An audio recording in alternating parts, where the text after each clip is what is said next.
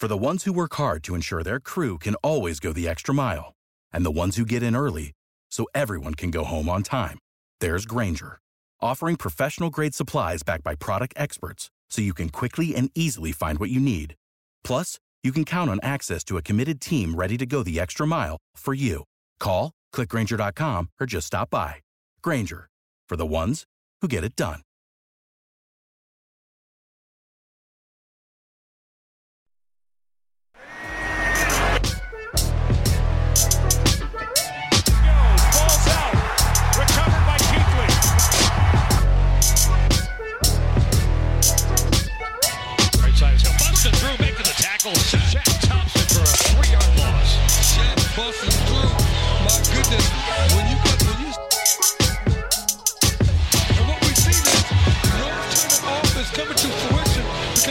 Is actually a pocket quarterback. Who knew? Oh my goodness. Tackles McCaffrey busting through at the 30, 35, 40. Quick race down the right side. Here he goes at the 50, 40 to the Miami 30, 20 at the 10. A swipe with the ankles. They can't get him. Touchdown, Christian McCaffrey. They can't get him. They can't get him. You can't catch Eugene Robinson anymore. He's no longer going to be calling the games of the team. Catch the C3 Panthers podcast every Tuesday night, live 9 p.m., where we chop up the latest Panthers news and opinions from the fan perspective. I'm here tonight with Cody Lastney. How you doing, my friend? I'm doing wonderful, man. It's a Tuesday night, and there's nothing I love more than talking about Panthers football with my boy Tony Dunn on a Tuesday night. Tonight, Josh from Mass has jumped up from the chat room onto the show with us tonight to kick it and talk all things Panthers football, man. I'm stoked. Let's do it. What's up, Josh? Ah, you know, another Tuesday night, and uh, you know, trade some fools to Buffalo in the chat. yeah.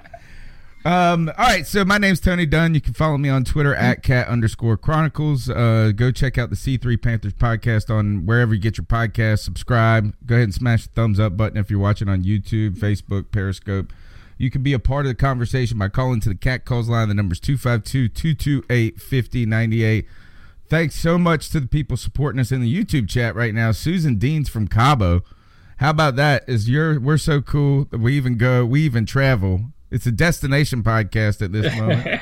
uh, 10 Tizzy in the house, Underground West. Thanks uh, for your support. Again, smash that thumbs up button. Be a part of the show using the cat calls line, or you can even jump in uh, the podcast itself using the Shindig app or the link that's in the show notes. That's all we got there. All right. Tonight's show, guys, is uh, the NFL abstains for no from no one. We'll be talking. Uh, we're going to talk a little bit about uh, continued roster manipulation by Marty Hurney.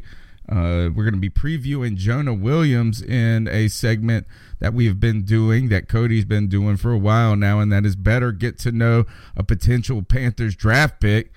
It's a mouthful, but Jonah Williams will punch you in the mouth, and we'll preview uh, him a little bit down the road, and also some uh, political talk when it comes to uh, the headquarters and, and and some different things like that. But let's go ahead and get started, guys. Uh, first topic: the Panthers claimed a guy Dillon Gordon off of waivers. He spent t- uh, last year on injured reserve, I believe, or was at at some point found himself there. Uh, undrafted kid from U, U, LSU and I think he was with the Eagles, offensive tackle, offensive lineman, another body in the uh, the stables there. Cody, padding the roster. These are some of the small moves uh, that you can expect as we are getting prepared uh, to, for the draft. Yeah, I love it, man. And this is small moves that that matter in the you know in the throes of, of summer during training camp. You know when you need bodies to be able to come in and, and fill spaces. You know um, nobody was expecting Daryl Williams to go down as early as he did last year in training camp, and then Ross Cockrell and then Da'Norris Searcy. You know, you have to have guys that are willing to step up at a moment's notice, and especially when you know that you don't necessarily have a lot of depth at one position or another. Signings like these, while they might not generate a lot of buzz and notoriety amongst Panther fans, ultimately they matter. You know, um, maybe he'll never play a snap for the Panthers, or maybe he becomes a contributor. Maybe we see some stuff in preseason. Um, overall, I'm, I'm happy that we're still trying to fill positions of need out there before the draft happens. Josh, there's going to be a lot of new faces on this team. I know that this is just an example of a guy that might just be on the team for two weeks and then be off uh, the team with the next guy who hits waivers or wherever, uh, next guy who's cut in the salary cap, and you're trying to get somebody. But when you go down to the even the bottoms of this roster, there's going to be a lot of new faces in important positions. But we got to get to know a lot of backups as well. Talk about a little bit of that transition uh, of this team, and uh, how do you how do you even assess something where you don't even know what you got? Well, um, you know, in this case, it's real hard because um, I didn't look into this kid too much, but it seems like he hadn't played any ball in the league. Um, there's there's not a whole lot to be known about him, so you know, at this point, you like you guys said, you assume it's mostly a depth piece, uh, a, guy who, if he's there at the beginning of the season, if he's even still on the practice squad at that point, you know, maybe he could be some some depth in, in terms of somebody gets hurt, somebody goes down, because as we know, especially being Panther fans, uh, the O line you start the season with is not always the O line you're even with four weeks in. So, um, you know, True we don't that. guy, but just glad to see Hurney still doing some work, still trying to, to get us something somewhere at least. You know, because uh, if that's been the impression I the, the impression I've gotten big time over the last few years is that depth has been something we've really struggled with. Um, so to, to see a little more come in is not a bad thing. Yeah, I mean, what are we going to do without Amini Silatolu, Cody? I mean, I don't know how we're going to continue and carry on I forward. mean, it's, it's gonna be rough, brother. I mean, I mean, he just did so much for this football team. You know, a real pillar of strength in the locker room. You know, great guy. I heard. There's a you know that, but you're losing. You know, you lose both Kalils. One is a is addition by subtraction, and Matt Kalil, who Yeah. has been sent his walking papers. Ryan Kalil, though, you know, big hole. You got to bring in. We bring in Paradis. We bring in. Uh, that's a new face and an anchor and a veteran there. Uh, Daryl Williams, kind of a newish face, just because no, we've never seen him that much of him. Uh, there's going to be some. Oh, Thomas Davis is gone. Devin Funchess is gone. There is not only is there this kind of natural um, change that goes on where these guys come and go and we don't get to know their names. They might not ever uh, even see the practice field hardly. But there are also a lot of key positions that have big turnover here. The Panthers are trying to get ready for the draft. Marty Hurney says they're only like 40 or 50% of the way. Talk a little bit about how the team is going through that identity shift, Cody. Well, yeah, you know, I feel that this is a it's a very interesting time to be a Carolina Panthers fan because there's so many unknowns. You know, but when you factor in Cam Newton's shoulder and everything that's been going on uh, surrounding him, and then now this very real specter that I feel has been kind of hanging over the entire team has been this move to a uh, to a three four defense. And how a lot of our moves have now been well maybe not all the way but uh, our you know incorporating a three four defense into what we do moving forward and how we want to be able to be versatile on the field and do a lot of different things. Um, it really is a shift. There's a lot going on uh, right now with the football team. And I, you know I know I've been tough on on Marty Hurney and I still maintain I want to see him nail the draft before I pat him on the back and shower him in all the the accolades. But um, I, I feel as though right now uh, we're, we're doing our best to build a pretty formidable offensive line, and I, I feel as though even um, in light of some comments going forward, that we might even still do that in the draft as well. And I maintain if you look at Cam Newton in 2015, when he had time to throw the football, he was the best player in the NFL, man. And if we're trying to move back to that type of offensive line, that type of team build, I'm all for it, 100. We need some of these guys to just be healthy, though. We need Daryl Williams to have a kick ass. We need him to be better than good, and that requires him to be healthy. And if that's playing left guard, and he is a a uh, is a better than good guard, uh, then that's that's a success. If that's playing right tackle and he's better than expected at right tackle, there I don't think any way that he tries to play left tackle. I just think that would be a terrible mistake. But maybe I'm wrong on that. But we Ron need Rivera him to be- did mention that that it's not out of the realm of possibility that Daryl Williams plays left tackle. Gosh. This is coming from this is coming from Ryan Rivera, so you know t- take that for what it's worth. I guess you could put the tight end beside him and just join him at the hip, Josh. Jeez. Could we not? Could we not? Yeah. Greg, Greg's Greg's got enough on his plate this coming year, man. Oh God, no kidding.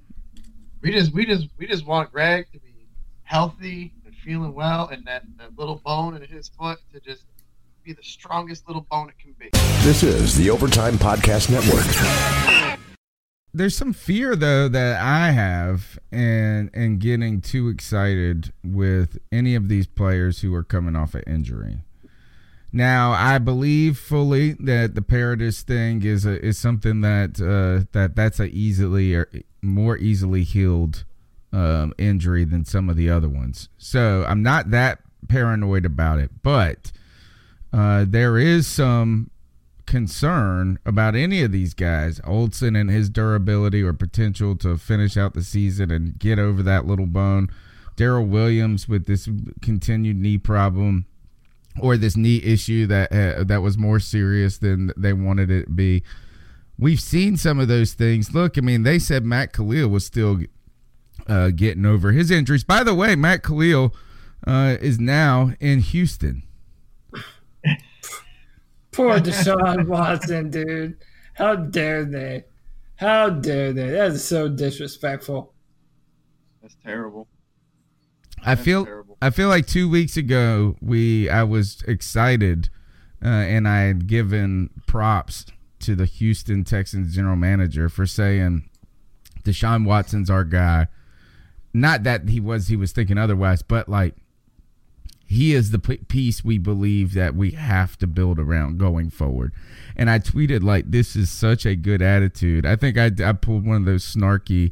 If we imagine if we would have felt this way about Cam, and we would have been like, "We want to put these pieces around him," but then it turns out Houston, they were talking the talk, and then they pulled the Panthers walkout poor Deshaun Watson. I mean, he's going to have to be running for his life. And another guy uh, that has had uh, battles with injuries, getting beat up. Yeah. Matt Kalil is terrible, dude. He's terrible. What a con man, man! Just raking in the millions from everybody. And see, I wonder, you know, uh, you know, you hear about like the Miami Dolphins and how they didn't want Drew Brees because it didn't pass physicals or whatever. Well, Ron Rivera. Uh, so, for those of you that don't know, they did the NFL um, uh, owners and coaches meeting. So all the coaches are pounding around and talking about stuff, but they're doing interviews. And Ron Rivera said that uh, they weren't confident that Matt Kalil would be ready to go by the time training camp rolled around. So how is it that the Panthers were like, yeah, we're not sure, but the doctors in Houston were like, oh yeah, yeah, yeah, we'll take a gamble on this and and you know have you protect the our franchise's blind side. Like I, I just don't. I Do you don't think it's injury? Do you think it's injury the reason that the Panthers, uh, or do you think that that's just him a, a little way to save face for everybody involved instead of saying we just think you stink? Yeah. Uh, maybe a little bit of that. I'm sure there's some, uh, you know, walking on eggshells, you know, uh, being Ryan Kalil's brother. Uh, I don't know, man. I'm just listen. I'm a I am a, a fan of the Panthers first and foremost, but I just I feel bad for Deshaun Watson. Um, that's a rough one, especially after he had this ass beat last year. This sounds kind of uh, really bad. And actually, now that I even say it in my own head, it sounds even worse. But I'm I, I you know how people always say that they're not root, they're rooting for someone to do pretty good. To you know, I hope he has a good career, or I wish the best. That's kind of what we said about Devin Funchess. I'm gonna be actually. I don't wish him the best, Matt Kalil. And this is, is I feel like is that if he if he goes and plays good for anybody else, I'm, I want to. I'm gonna be so pissed. I mean, if he plays average for anybody else, I'm gonna be pissed because he was horrid for us. That was we. What a just mistake it was Man's with him. Man's a bum. Let me let me Remember that footage that came out last year? There, I forget whether it was OTAs or training camp. Was it we trained with like the Dolphins or something like that in the off season? I forget which team it was, but there was it was the, the video was on Twitter of Matt Kalil just getting pushed around left Yeah. and right, and it's like, you know, this this is the guy, this is the guy keeping our our biggest offensive investment safe. Right. Really? This this the man? All right. Well, I'm sure we could find somebody at the senior center who could at least stay in the same place in the way for a long period. I mean, he was called Speed Bump by Cameron Jordan. Yeah, yeah. You know, is let me let, let me ask you this: What would piss you off more, if Matt Kalil protected Deshaun Watson at a high level, or if Devin Funchess just turned it on in Indianapolis and just became a dominant, badass wide receiver that that we wanted him to be the whole time? man. Kalil. Yeah, I think the Kalil thing would make me mad. Is like I feel really is that I I, I was hard on Devin Funchess at times when I maybe shouldn't have been, and now I'm not, and I'm still, you know, it's not I, Kalil. I, I never feel bad about talking junk about that guy, which is terrible. Actually, I feel bad about not feeling bad. All right, you're listening to the C3 Panthers podcast. Thanks, Susan Deans from On Vacation, checking us out in Mexico. Uh, thank you for your support of the show. We appreciate it. Keep pounding. Be safe down there.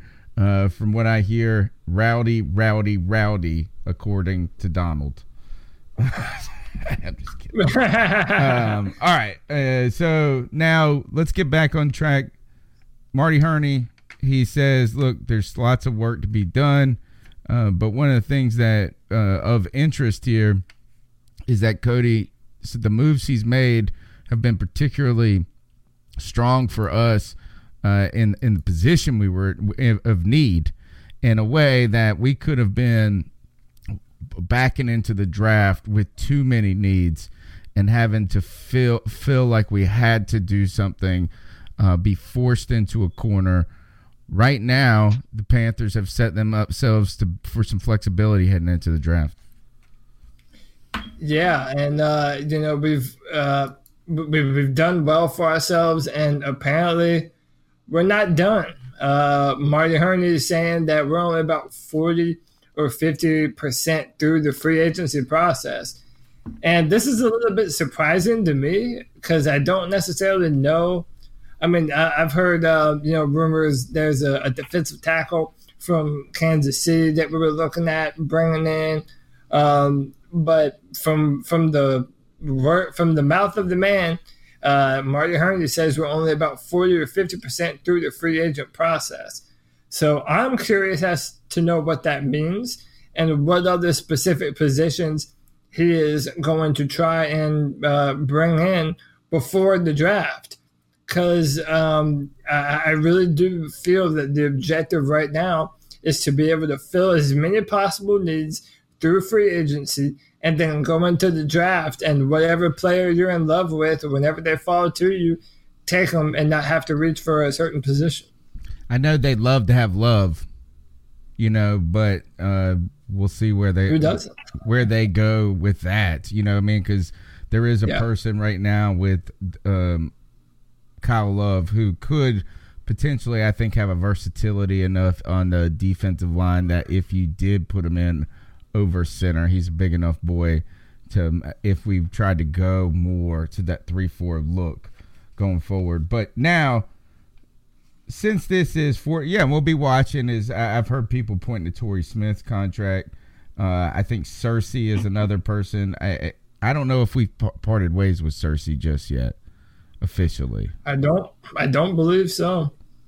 So there there are some small things that they might be able to do to move some stuff around. We'll be watching that, but really the the big storyline or not story is this is that you know you have some fl- flexibility. I think Ron Rivera said this is that it doesn't rule out us going offensive line in the draft, uh, but doesn't force us to at the same time. So let's go ahead and jump into your, the the segment. Better get to better know a potential draft pick.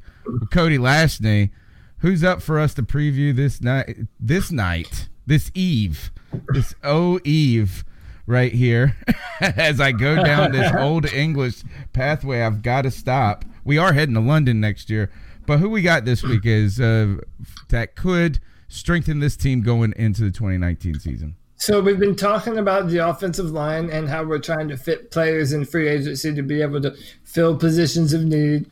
But sometimes the best player available is a person that's going to keep your franchise quarterback healthy for the final two years before he needs a brand new contract. And we all know Nick Saban and the Alabama Crimson Tide, even though my Tigers beat him in the championship, they put out hell of NFL football players. So tonight we are going to be previewing Jonah Williams, left tackle for Alabama, and the man's a beast. He's an absolute beast, and I don't want anyone to be under the emphasis that oh he has small arms, he has small arms. He's gonna be taken advantage of. That could not be further from the truth.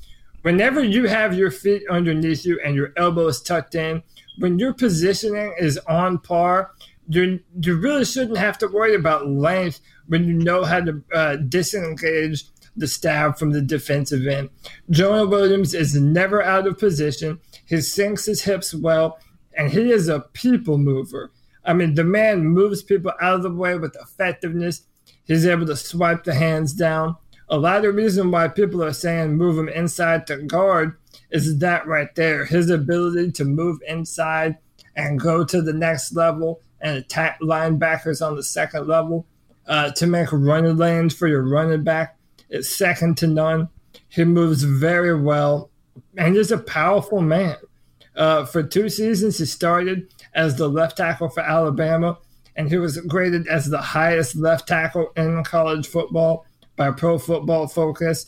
The man's a mauler, and he doesn't want you to underestimate him. He wants to play the left tackle on the NFL level, and I feel he has all the potential to do so. He's never um, truly been beaten outright, and even when he does, he recovers well, comes back, and gets his feet back under him. Um, he has all the traits that you want in a starting left tackle, and I would love to have Jonah Williams for the versatility of being able to put him at left tackle or at guard, and he's a day one starter. I love Jonah Williams. He looks mean. Like he like a mean streak. Like he got a he blocks with some toughness to him that I like. Now the arm thing is ridiculous. I would say it's ridiculous because we've seen so many of these guys who were top level prospects in the past who had those body types who have just been awful. Uh, think of Ereck Yeah. Flowers, who is now with who did he land with now? Um, he signed with somebody recently, like the not the Giants. Somebody terrible he signed with. Is Ereck Flowers still he was playing with the Giants, then he was in Jacksonville, I believe. But you have guys like that. You have um I'm trying to think of Cedric Aboy. He he came off an injury, but these guys Washington all- Redskins. That's what. Ereck Oh Flowers yeah, good luck with that. So you have you can over and analyze anything, but right now is that this is kind of like a guy. He reminds me a little bit of Scherff. Is that uh, I know he's a guard or whatever his name, also a Washington Redskin, but I feel like is like you said that plug and play. He's going to be in the NFL what what position he's at may be up for dispute, but he's going to be a successful NFL player. That's how I see it. Yeah, and look, I, I look at it this way: even if they love Taylor Moton at left tackle, which hey, they might. Uh, I truly believe if it's a left guard or a left tackle, Jonah Williams is a day one starter and is going to be successful for a very long time. I mean, I was in the camp that uh, we should not have let Andrew Norwell go. I believe in having a dominant offensive line. Uh, but now that he's no longer here, to have him be able to fill in at the left guard position, he's a versatile player, and you can put him anywhere on our offensive line, and we're better for it. So it's one of those picks that it might not be the flashiest pick of a, of a, a defensive end, uh, an edge rusher that everyone wants so bad, but but this is a pick that makes us a better, more high-powered offense as soon as he steps foot on the field. Any chance one of these guys that we've been talking about, um, who would not be sexy at 16, but would be, uh, we've talked about Jonah Williams now. We've talked about, um, who else? The center uh, from NC State. Bradbury. Right. We we also have talked about the, the who's the other guy that you've liked that that's offensive lineman too that we've also shopped around here at 16. Uh, and uh, Andre Dillard, the offensive tackle out of Washington State, right, uh, so is any, another. Any chance any of those players slip to the second round where you trade right into an early pick? Um, it's so tough to say, man. Right now, this draft, uh, I mean, I've seen I've seen players go anywhere from seven in mock drafts all the way to the late 20s. So it, it's really hard to know. As far as the second round, there are players I haven't spoken about on the show yet that I like at uh, with the 47th pick. But um, I don't know if Dillard or Jonah right. Williams. Well, yeah, those I mean, are long to, shots right there. But yeah, there would know, have to be always some surprises of guys yeah. who fall who are. Mm-hmm um, I'm thinking of like uh, maybe Hernandez last year. Will Hernandez didn't the Giants get him kind of late? There was the yeah. other guy that uh, that the Patriots got. You just got to wonder if there's a guy sitting there early in the second. If you get aggressive there, um, if you missed it in the first. All right, Josh, what do you think right now? Jonah Williams continue to build that wall around Cam Newton uh, or do you think that, or do you want to see the Panthers do something a little different uh, in that first round? Uh, it, it's real hard to uh, say because uh, you know my my instinct, um, particularly being a defensive guy, is, is get a DE. Um, particularly because, at least from what I've seen, the fall off in first round defensive end talent to the second round is a lot greater than the offensive line talent at least in my opinion. Um, you know that, and I think I think a lot of the upper crust O line guys are going to be gone before we get there anyway. I, I, unfortunately, I really think that's going to be the case. Um, I think there's a good chance that all the standouts for the, for both lines that we could be eyeballing, there's a chance that all of them could be gone by 16. Um, I mean, you look at the needs that teams in front of us have. Um, but again, the old homage: you draft the best player on the board. You try your best not to draft for need. Um, There's again, always going to be know. something irrational too that happens yeah. in the draft. And you Is never that... know what's going to happen draft night. You're gonna have you could have somebody trading up to take freaking uh, oh what's his face Trubisky. Oh. uh, my, the... my head just about fell off when that happened. I'm like, right, right. There's always something you probably could have waited till the third or fourth round to get him. Like who's you know, like the coaches are all sitting in their war rooms going, ah, I gotta get me some Trubisky tonight, but no, nobody was doing that. Come on, man. they also said, I mean, uh, too, you watch what other teams do, and people get like they go, they get like mob fever or something. Like it's like they get influenced by the trends of the draft rather than what they wanted to do. I feel like teams did that with wide receivers last year. There's always something like irrational, then something that people didn't expect. And so you never know what you're going to get there and and next week we'll actually if if defensive end like Josh is saying is something that the Panthers I think which we all know is a very legitimate uh, potential selection at 16 we're gonna find out with Marcel Louis Jacques. Louis Jacques.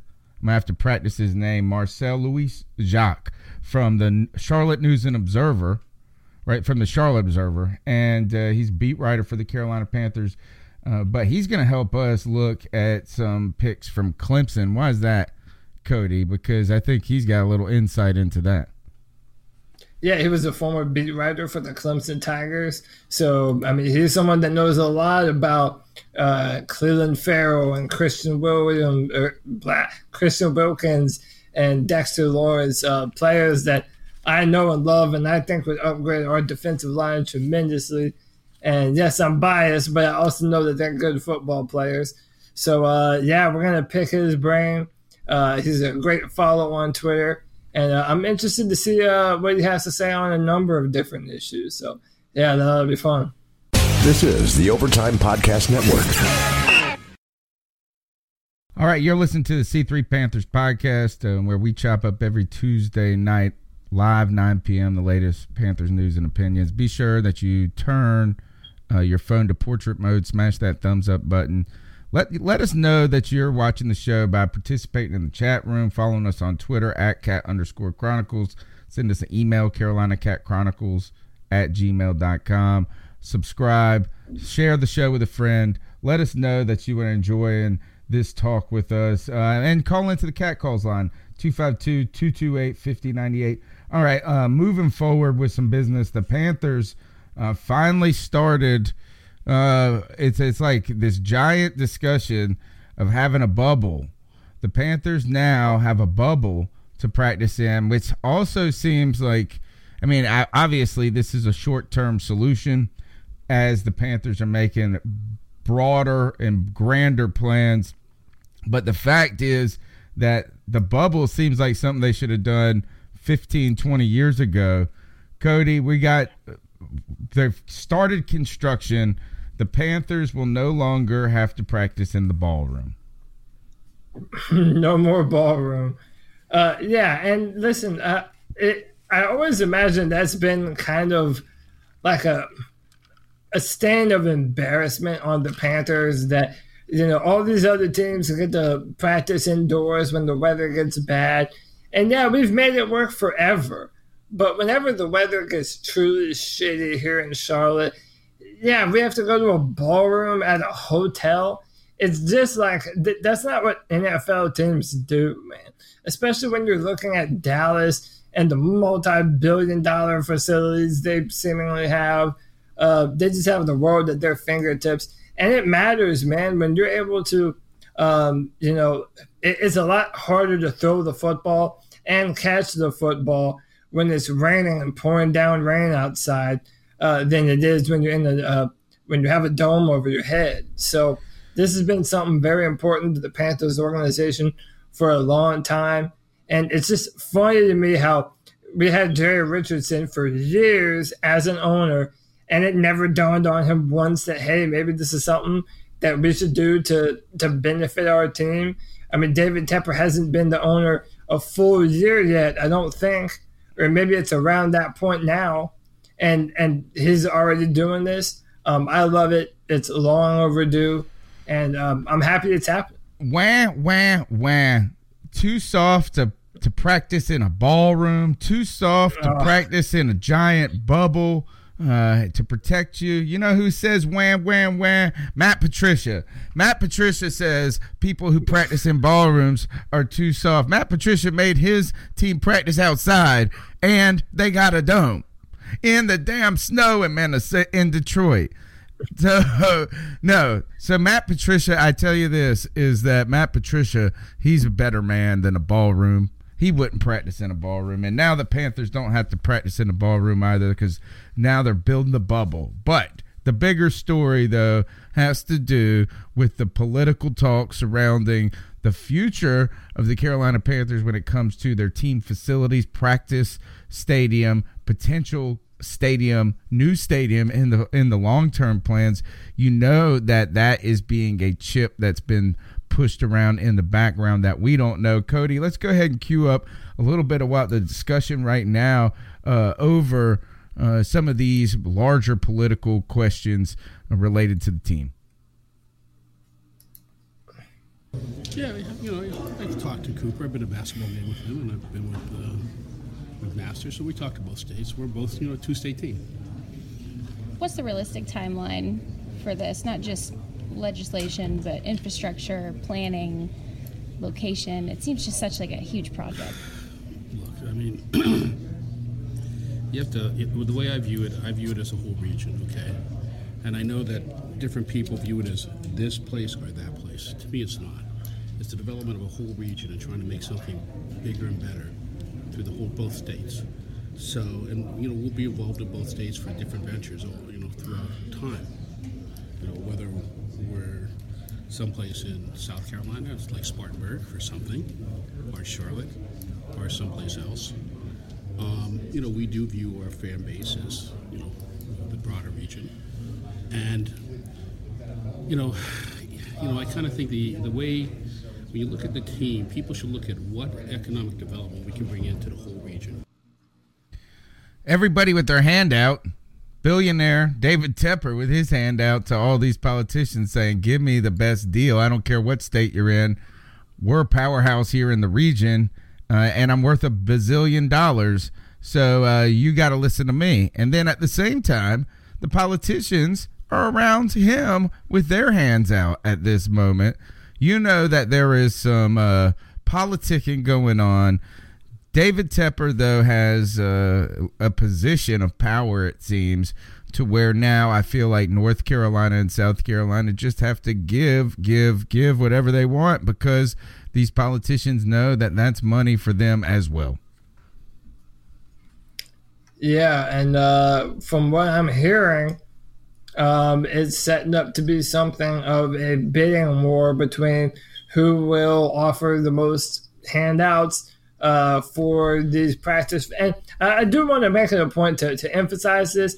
They're not just talking about practice fields, uh, they're talking about businesses, they're talking about um, like tourist kind of attractions, uh, strip mall type locations, food courts. They're talking about the whole nine yards, something that would bring in a lot of people to wherever this is going to end up being in South Carolina or North Carolina. So from what I'm hearing, uh, McMaster, I think is the senator or something for uh, South Carolina. He's been meeting with David Tepper a lot. They've already been talking. Um, I don't know when it's going to happen, but the, the the the gears are in motion. And I, if I'm a betting man right now, I'm saying that somewhere in South Carolina, probably northern South Carolina, they're they're going to be building up a brand new state of the art facility for the Panthers and the surrounding area. Josh, what do you think about the? Sometimes you hear people say the NFL owners are some of the most the richest people in, in in the United States. They're part of this Uber club that makes a ton of money. The NFL is remarkably profitable and then they um, are able to then lean on local municipalities, cities for uh, tax rebates, tax write offs, whatever it is, tax breaks. Some people argue that if it is so uh, so profitable, why is it that they are also milking these towns for the best deal they can get? What do you think about that conversation? Um, well, there's there's an interesting dynamic to that um, because you know it just just in what's being talked about as far as the Panthers, um, it's not just a practice facility. It's you know stores. It's like a little mini. It's a mini mall. It's restaurants. Probably a hotel or two. Maybe a um, hotel so tax. Yeah, so that's that's just it. Is there's going to be all this sales tax generated from this. There's going to be income tax from everybody's paychecks that works there, all these employees. Not to mention it's not going to be a ton of jobs, but it's going to be a decent little number of jobs that are probably going to pay a good bit above minimum wage. Um, so that's that's why these teams look for these kind of deals, especially with stadiums. Because um, yeah, the stadium itself might not be a huge source of revenue, but for example, when me and my friend went down to Charlotte for a game last season, we bought gas around in the area. We stayed at a hotel in the area. We went to, oh, geez, six, uh, probably three or four different restaurants, like at least two a day that we were there. Uh, we went to five or six local breweries down there. Um, we we got rides from a couple different Uber and Lyft drivers. So I mean, you know, the team drew in, at, at, you know, just just in me and one other person to the region, probably a good five six hundred bucks. Now, how many people are at the game every weekend, and how many people are in downtown spending money at places nearby? They're going to the bar before the game, and you know, if it's an early game, then maybe they're going after the game. They're staying out, you know. And then there's you know police details for you know getting people across the streets and blocking streets off and, and things like that. So it's you got to look at the broader picture of how it works out. Um, you know, there's give and take. So I mean, it might be, well, we're looking for a tax break, or we're looking for you to pay for a chunk of the stadium. But if you if you isolate all the revenue that, team brings every weekend that it's there, um, and, and, look at really how long it takes the city to get that money back, I, I think it, it'd be really interesting because it it's not as long as I think would seem to think. I think Tepper is a shrewd, is so shrewd too in a way that is that he's going to be able to articulate and uh, so well the financial growth that is going to occur. Uh, and, and, so he's going to be able to say, This is why I don't think short term and money grab now, but lure all of this additional revenue. And he'll be able to explain it in a way that makes, you know, um, everybody believe it more so than I think when Jerry Richardson tried to do these types of things in in a much smaller scale is that it just seems like oh you don't want to pay for the upgrades. And it seems is is, is that an inability to connect the message to the people. And I think Tepper has the ability to do that. I think he will be able to outmaneuver these politicians. He seems like uh, they have met their match and I bet by the end he gets everything he wants. All right. Uh, speaking of what you want, is you want to know everything about Cam Newton, and uh, turns out we know a lot about Cam Newton, guys. We even know that my man, uh, no nut March, my man is uh, no climaxing, uh, sexual climaxing. I assume, is is he came out and said that no self, no uh, self stimulation, no going to bluechew.com. Uh, no, uh, as is there some? I do believe there's something here. Look, is that we know problems with his old lady. I wonder what this is all coming over in the Cam Newton makeover. Now you guys know, Josh. Cam Newton is not going to be getting his rocks off this month oh man, I feel like somebody told him about No Nut November like three months late, and he's like, "That's a good idea." yeah. And like before they before they could finish saying no, it's just in November. He's like already like, t- you know, tied his hands behind his back, like I ain't doing. It. So I mean, hey, you know, more more power to him. Um, you know, not everybody needs to be Philip Rivers, I guess. yeah, who just you had know, his um, ninth child, by the way. Yeah, good God. But, um, it was interesting. Um, was it on? Um, I can't remember where it was. Somebody was interviewing Mike Tyson recently, and they asked him about that, like the whole no sex, whatever, before a fight. He goes, "That's nonsense." He straight up said, "That's nonsense." Um, you know, that's nonsense. I mean, I mean, oh gosh, there's a lot of bad things not, that are going to come from the Mike Tyson talking about nonsense. sex. That's nonsense. um, you know, but I, I mean, you know, to each their own. If if if he thinks it's going to make him better, if it's going to allow him to focus more on his shoulder or or his workouts or being a damn vegan, it will give his shoulder whatever. some relief. Yeah, you know, yeah, a lot of it. relief and no relief uh, at the at the same time. Cam Uh, Newton. We can't get it, man. We you- know everything about this man. Yeah, we do. But you know, he also brought uh, Josh brought up a good point. I don't know if he's spoken about it yet. Uh, my man's a vegan now, man. No, no meat, no fish, no dairy products, no nothing. And I am not an expert on on diets, but I don't know, man. It just seems like every vegan I meet, they're always like one sneeze away from throwing their back out or, or something like that, man. I don't They're- They're know. not the healthiest people to me. We'll see. Uh, you know, he's given up. I think a little bit more context to the story too is that he was explaining that he's sacrificing. He's giving kind of like spirit of Lent. He's giving up something new each month. One was like he gave up meat, like you said, went- or was vegan. Uh, now it's this is that he's giving up these things. Hopefully, he'll give up uh, injuries um, for this upcoming season. But yeah, I mean, this is just Cam Newton, part of his character. Uh, I would guess you would say is actually I feel like this is that we're also this is the Tepper effect, dude. Imagine Cam Newton is is that all of this is that we is Cam Newton does seem a little bit more relaxed now that Jerry Richardson is gone, and um, I don't know is that we just got we got nothing to talk about. Cam Newton giving up something each month. So we talked team headquarters, we talked the bubble, um, we've talked Cam Newton's abstinence. This is the Overtime Podcast Network.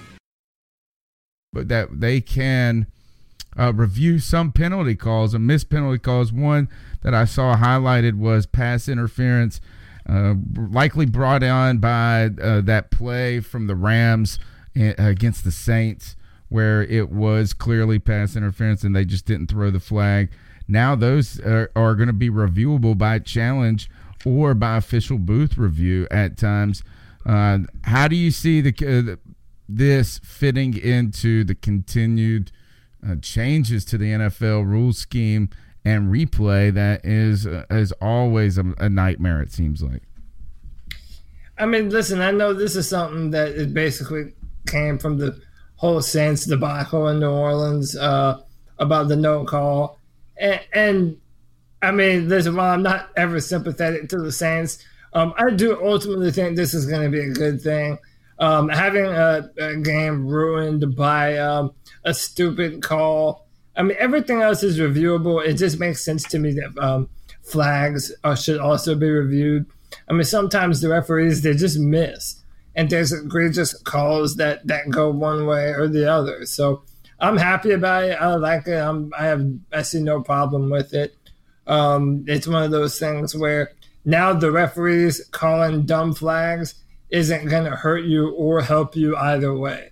So the the game will be called more fair, which you know I guess I'm in favor of. Any thoughts on the rule changes, Josh? Um, I, I mean, I'm in favor of keeping the game fair. Um, I think we all are.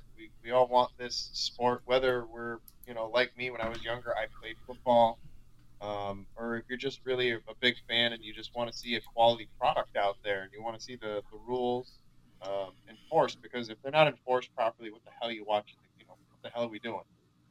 Um, I, I do have concerns about it turning into kind of a fiasco. Um, I mean, They should almost I- just pass a rule that says this is anytime that we feel that there is some egregious and obvious blunder uh, that we have we have the ability to intervene as the NFL like to the point of we don't need to define every single play that has is that like look is that uh, every single play could be under the most extreme circumstances reviewed Yeah. But not challenged. Like the NFL could almost take this away from why don't they take some of this away by not forcing the the coaches to challenge things? But like why can't the NFL just say you can challenge more things a but b in the background we always are going to have like an official NFL challenge that could be thrown out there on anything to protect the integrity of the game. Maybe that's too broad but I don't think they would use it that much. No, and and there's times. I mean, think about um, you know all the games that are in a year, and how many times something happens within that last two minutes of a half, and nobody can challenge. And it's it, maybe it's not the most egregious thing out there, but it's like it, it should probably at least be looked at. And the team's allowed to just run up to the line and snap the ball, and oh, well, it's too late. It's like, well, you know, that's the rules. That's that's the breaks, but maybe that shouldn't be allowed Right. to be that way. It's like if something fishy's going on and everybody's like starting to, you know, the offense is really starting to hustle towards the line. It's like, all right, well, maybe somebody's trying to get out, you know, get one over. Somebody's trying to get get away with something. Um, you know, uh, but again, my, my, my only real fear is that it just turns into this whole debacle where it's it's it, it causes even more of a controversy. It, it causes an even bigger, uh, uh, you know, crap mess. Um, I mean, obviously, nobody, none of us are Saints fans here, but you don't want to see a team get done like that. You, you really don't, because it could be us. Um, and I think there's times where in the past, not not as bad as that, but we have been on the bad end some luck, uh, some some questionable calls or non-calls. So, you know, you don't want anybody to get screwed. Um, but then again, it was the Saints, so I don't care anyway. Yeah. yeah. All right, you're True listening that, to the that. C3 Panthers podcast brought to you by CarolinaCatChronicles.com. Uh, we got one last segment to get into, and that is our ice up picks of the week, where we tell someone to ice up, toughen up to get it together. And Cody, uh, is that uh, I will go first because mine is nothing special. I've got a sm- short two two part one. The first one goes to I am gonna um, ice up the Mueller investigation and all of the politics surrounding all of this. Because first of all is that uh, you know I've been quick to ice up Donald Trump incessantly on on this podcast, uh, and then uh, you you really don't see anything come out of this entire uh, thing other than some what uh, seem like some process crimes when it comes to uh, maybe when it comes to finances, guys breaking other rules that they found out. I just wonder if this just kind of adds to the um, crying wolf uh, can can have uh, a lot of negative impact on you, particularly maybe if this is the Democrats, maybe whoever not Trump that was uh, yelling this. Uh, a little cry wolf uh, syndrome can get you the opposite results. So I'm gonna say ice up to that, but really I haven't followed it as much, so I don't have anything good to say other than I just feel like I need to do that. My real ice up pick, guys, goes to I've been listening to books on tape recently just because I got this app from my library and uh, these people with these wonderful, beautiful reading voices reading these like science fiction books or murder mystery, whatever. But you hear this man that's got this wonderful like news anchor type voice.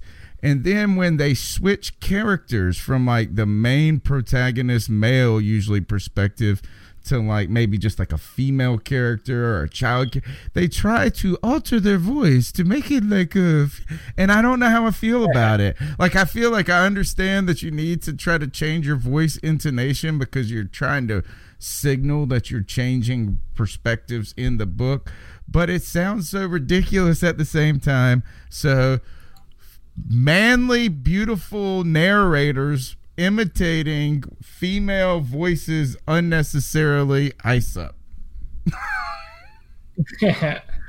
ice up. Uh, you have an ice up pit, Josh, or uh, do you want me to go first, or do you want to jump in? Yeah, I, I, I actually got one. Um, Go ahead. Kind of the same. Well, not kind of the same vein. The, uh, the prosecutors in Chicago on the on the Jussie Smollett case. They make this big deal about about it all, and it's it's fake, and he faked it, and he lied, and all this. And they go forward with like this whole proceedings, and then today it's it's just all just dropped. It's like, you mean it's dropped? And and it's the whole thing. At least to me, just stinks. Like somebody paid somebody to make something go away because you know young man did something dumb. Um, so that's my ice up pick is, is the Chicago prosecutors. Man, you can't you can't you know racism is a terrible thing, and it's sad that it's still around in our country. Uh, and the last thing we need is people faking it for whether it's their own fame or attention or whatever. It, it that it just part of it. It's part of that whole thing that just doesn't have a place here. So they you know they got to ice off. I wish I had names, but I haven't I haven't found any because I haven't dug too much because it's just because just we're terrible. tired of Jussie Smollett. We're tired of Jussie Smollett and the whole Hmm? dang story. you know, is that and then you're right. It's like smoke and mirrors. Is that like we're gonna make a bit like uh and then it all goes away.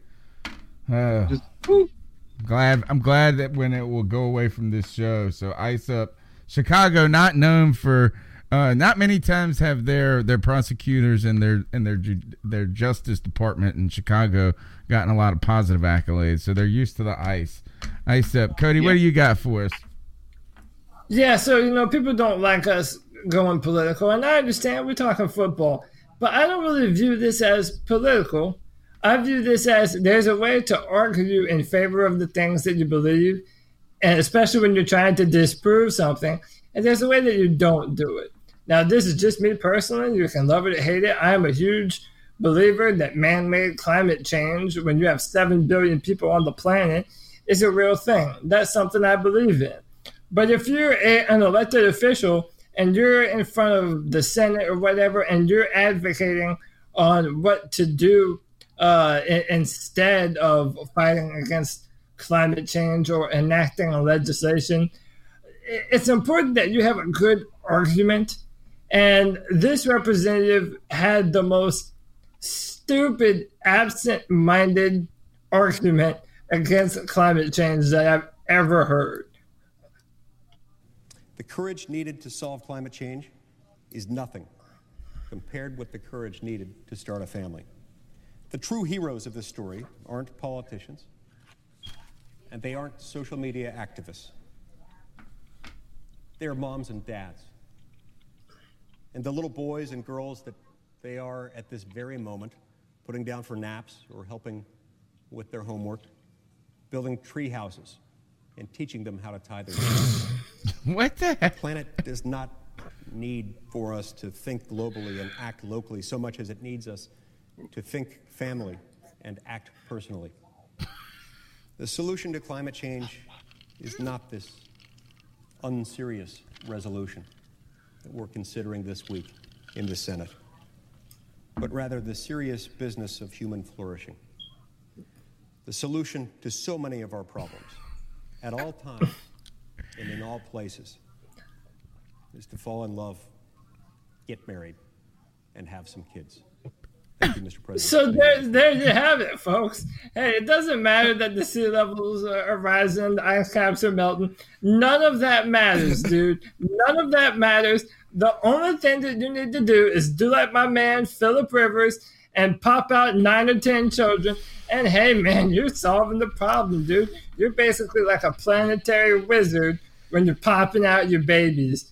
Uh, listen, man, this is just the dumbest shit in the world to me. If you want to be against something, at least try and come with some facts and not just some family values BS that has nothing to do with what we're talking about. So I'm not even gonna say this dude's name. To whoever this asshole is, ice up, son. I'm gonna say his name is me and Mike and Mike Lee and I. His name is that's uh, Mike Lee from Utah. We were on, on a bender the night before, and we oh man, we were throwing back shots. We were having a good time, and then he goes, "Oh crap, I got a presentation tomorrow in the Senate." And I'm like, we we didn't he didn't know what it was about. He was like, I got this. I'm just gonna put aside put this picture of a baby of these babies up and talk about how families in America are fantastic, especially when they live in tree houses like that Swiss Family Robinson in Disney World. That was that's what we came up. That was our plan at 4:30 in the morning. Baby picture. It's gonna win them over, dude. Jedi George says Cam not climaxing is causing climate change. And, you know what? It might be true. There you go, Jedi. Uh, That was his that- plan. That was his suggestion, Mike Lee, when we were on the bender. He said, I think I'm going with the babies instead. All right. yeah, right. Good. That's awesome. That's what you know. What that's the job we need. The job we imagine if we didn't. I mean, we bear. I mean, we at least prepared a little bit for our our podcast tonight. Yeah. You know what I'm saying? My man just went into work and was like, I ain't got nothing. I'm just gonna talk about these baby stuff here. Babies, don't save us all, man. All right. That w- that's the C3 Panthers podcast. My name's Tony Dunn. You can follow me on Twitter at cat underscore chronicles. Cody, where can they get after you uh, before next week? Actually, the plug, Marcel Louis-Jacques, um, Charlotte Observer beat writer, going to help us with Clemson. So be sure to tune in next week. Cody, how can they follow you until then? At C-O-D-Y-L-A-C on Twitter when I'm not starting debates with people online. Uh, I'm talking about football. Uh, tomorrow there is a brand new uh, mock draft for drafttek.com. Uh, the comments are back. There is a full description for the round one and round two picks for the Carolina Panthers on drafttek.com. Be sure and check that out. Show some love. Tell me what you think about the drafts uh, that we're putting out. Uh, and that's it, man. Another Tuesday night in the books. Josh, you're on Twitter now, aren't you? Yeah, yeah. No, I, I got back into my account like two months ago, something like that. You can get at me LSC five O H H, and uh, talk cars, talk football, talk girls, whatever the hell you want to talk. We talk it. Video Yeah. game, I don't care. Whatever. If not, it is. we'll But- mute you. All right. All right, man. That's fantastic. Thanks for dropping in the show tonight. It was a blast hanging out. And guys, we'll be back next week. We got a, lot to talk about. I'm sure there'll be plenty of news. Uh, Cody, uh, we're we're excited to get get see some of those big Clemson boys coming after the quarterback. And uh, that's it, guys. And be sure to keep pounding.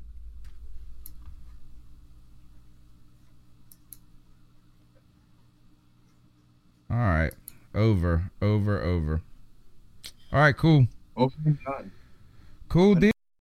When you need mealtime inspiration, it's worth shopping Kroger, where you'll find over 30,000 mouthwatering choices that excite your inner foodie. And no matter what tasty choice you make, you'll enjoy our everyday low prices, plus extra ways to save, like digital coupons worth over $600 each week. You can also save up to $1 off per gallon at the pump with fuel points. More savings and more inspiring flavors make shopping Kroger worth it every time. Kroger, fresh for everyone. Fuel restrictions apply.